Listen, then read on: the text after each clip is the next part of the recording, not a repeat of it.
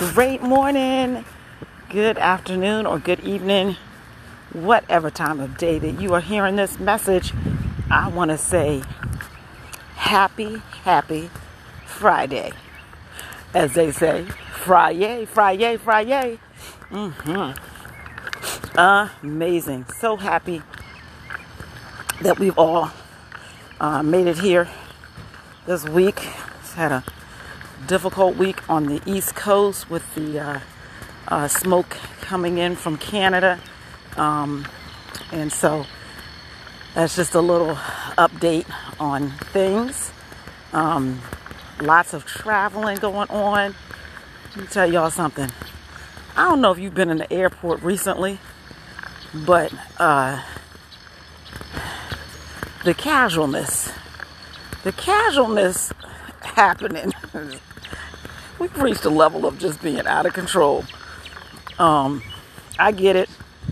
You know, back in the day when we would travel uh, overseas a lot, we would always be dressed up, you know, special outfit just for the airplane, you know.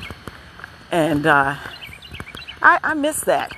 I miss seeing people, you know, uh, dressed up to go to the, to go somewhere. You know, it's it's a, such a casual um, attitude, but I can I understand 100% because you have to do so much more now. You know, with the luggage carrying, there's no more, you know, guy that meets you at the curb and you can tip them and they can help you get your stuff, get your luggage. You know, you do everything yourself.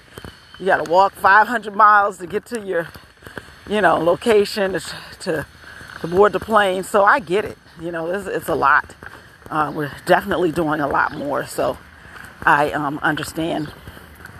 But it also takes that element of, to me, of excitement, of, uh, you know, arriving and getting to your destination um, and looking fresh, ready to go. Like, yes, you know, uh, excited um, instead of frumpy.